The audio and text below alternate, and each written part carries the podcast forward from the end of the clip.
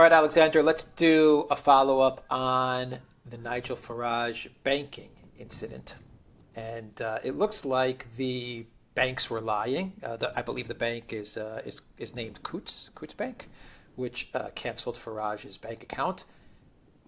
Looks like, it looks like they've been lying. It looks like the British media has been lying as well as they were coming to the, the defense of Coutts for um, debanking Nigel Farage.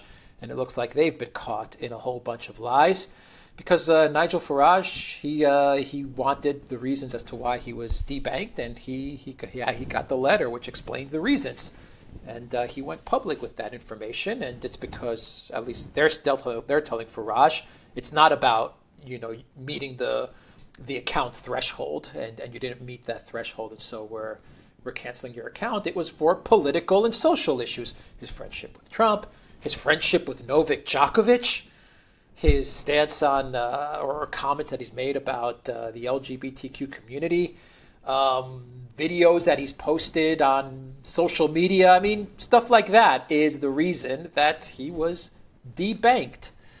What uh, what's going on there in uh, Britain? this is some well, scary stuff. Well, it is very scary stuff, and it's a very sordid and ugly affair because it also shows you that banks are, able to lie and do lie about their decisions and this, about about how they treat their customers. Now, let me just explain. Coutts is one of the oldest banks in Britain. It was created, I think, either in the 17th or 18th century, but it has long since been absorbed into the NatWest RBS group, which is one of the big banks here in Britain. Now, it functions as the private banking arm of NatWest. Now, for those who don't know, private banks are not banks that are privately owned, they are banks that handle the accounts of wealthy people, of high value customers. And I believe that um, when it comes to Coutts, you need to be worth at least a million pounds to be able to own an account there. And they provide you with additional services over and beyond the kind of services that normal banks provide. For example, they help you with your investment decisions, they help you with setting up trusts, they do all kinds of things which just aren't available to, to you know to, to people who have ordinary accounts. So this is, and of course, they they prize themselves on having a particular relationship, a particularly close relationship with their customer. I mean, you have an actual person you can talk to whenever you have an issue or a problem. You can phone them pretty much any time of the day or night. That's what Coutts does. Amongst the people who banks at Coutts is King Charles III. just, just, just saying, it's, it's that sort of bank. Now, of course, by definition, you have to be rich in order to be a customer, an account customer at Coutts.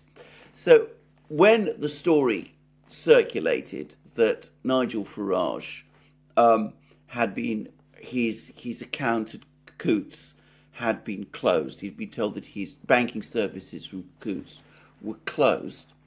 Um, they spread stories. The bank spread stories across the media that it was because he wasn't rich enough any longer to bank at Coutts. And it actually became really sinister because you got all sorts of people reporting on this story. The media altogether was writing about this.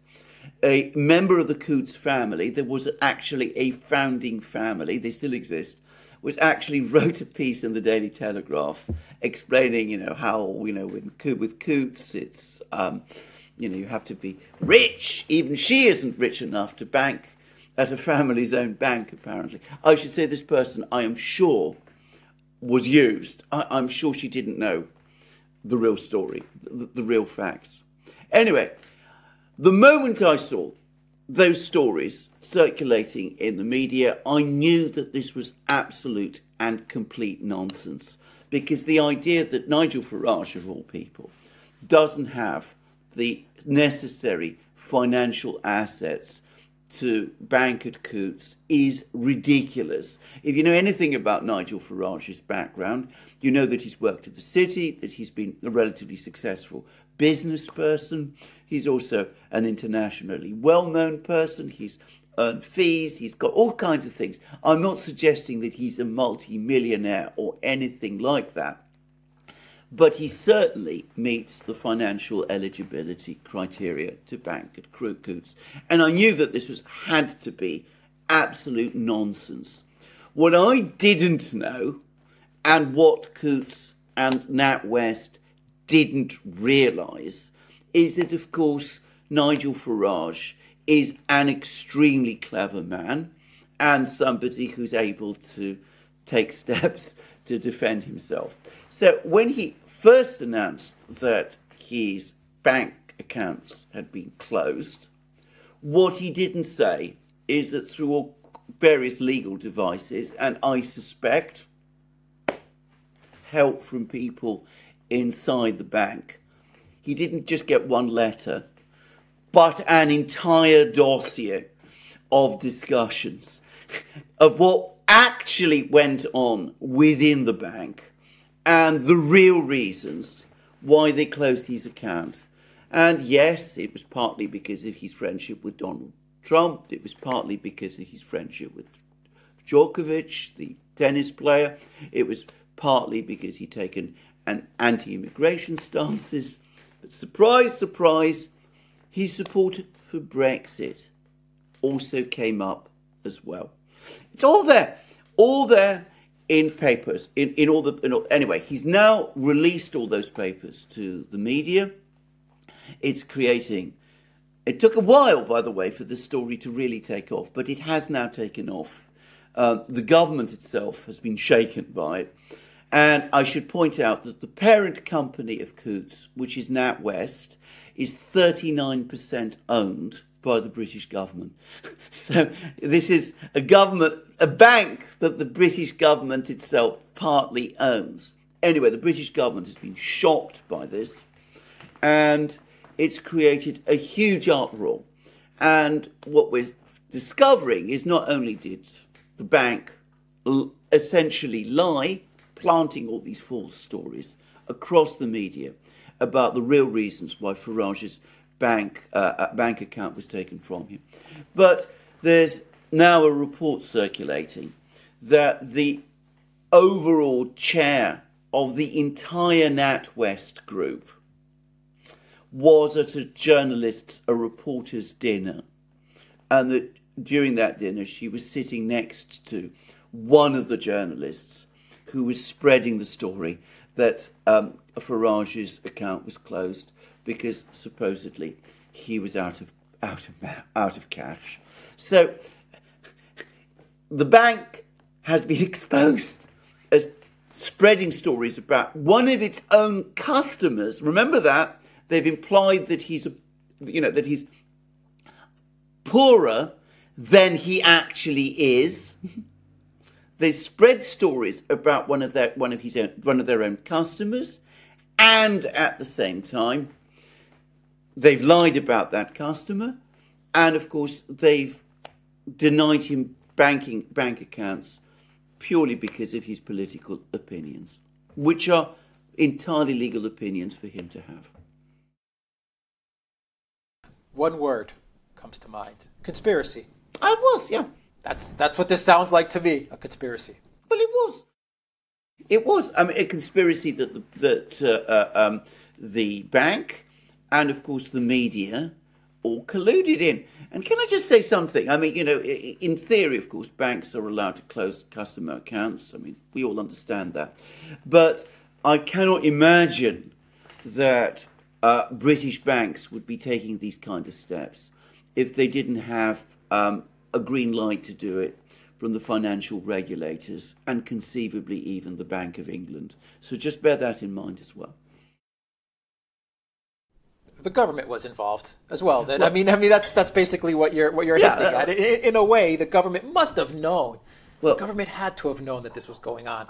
Yeah, so, some officials within the government undoubtedly did. Now, of course, they are they've now been shocked about it. They say the chancellor uh, um, of the Exchequer, Jeremy Hunt, says that he's profoundly shocked about it, that he's now planning legislation uh, to be introduced into the House of Commons next week to make it impossible for banks to close accounts um, in light of people's political opinions.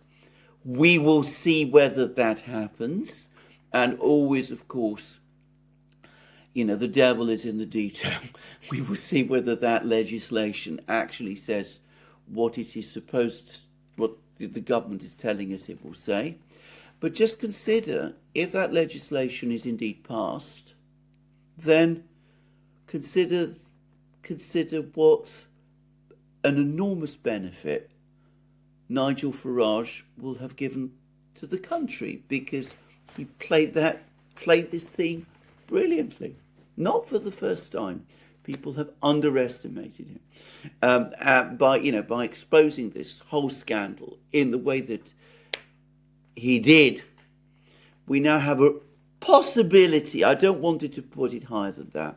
That we might actually have legal safeguards in Britain against this happening again. Contrast that with what has happened in places like Canada, for example, where those legal safeguards don't exist. And uh, and he exposed the media once again for Absolutely. lying, which Absolutely. is just an added benefit. You're, you're in you're in London, so what's what's the sense from from the people? How, how do they feel about this, pro or anti Farage? I mean, or or agnostic to to to to his. Uh, political past, let's say? I mean, what's what's the sense right, from, from right? Well, in London, of course, and in the part of London where I live and work, um, Farage is not popular. I mean, to put it mildly. I mean, this is Remainer central, to put it mildly. So I don't think many people here actually are either sympathetic to him or are particularly sympathetic to people who have uh, their accounts closed because they're right wing. Um, and I can't, you know, but my impression is that elsewhere in the country, this has cut through. And I'm going to give an example. And, you know, all of this is connected. It may be a different issue, but it is a connected one. I'm starting to see in many parts of London, and even in my own area and in the farmers market where I buy food, people saying that they only want to trade in cash and that they strongly oppose all attempts by the British authorities, or by, by the way, authorities anywhere, to move us towards a cashless economy. And you can see that all of this is to a great extent connected with what has happened with the banks. It's obviously also connected with the digital currencies things. This thing has cut through, and you only have to see the media response. The way in which the media initially tried to suppress the story and the way in which it's blown apart to, to see that people must be writing into their newspapers, calling their MPs, are clearly becoming worried about this sort of thing. Good. Good. This is uh, an interesting development, how all of this has worked out. Yeah. and as I said, I mean, you know, it shows again how in Britain the establishment consistently underestimates Nigel Farage. yep. Yeah. Uh, you can carry over that underestimation to, to Russia as well. Anyway, we're not going to get into that. Mm-hmm. All right. We'll leave the video there. TheDuran.locals.com. We are on Rumble, Rokfin, Odysee, and, uh, and Telegram. And go to the Duran shop, 10% off. Use the code. Good day. Take care.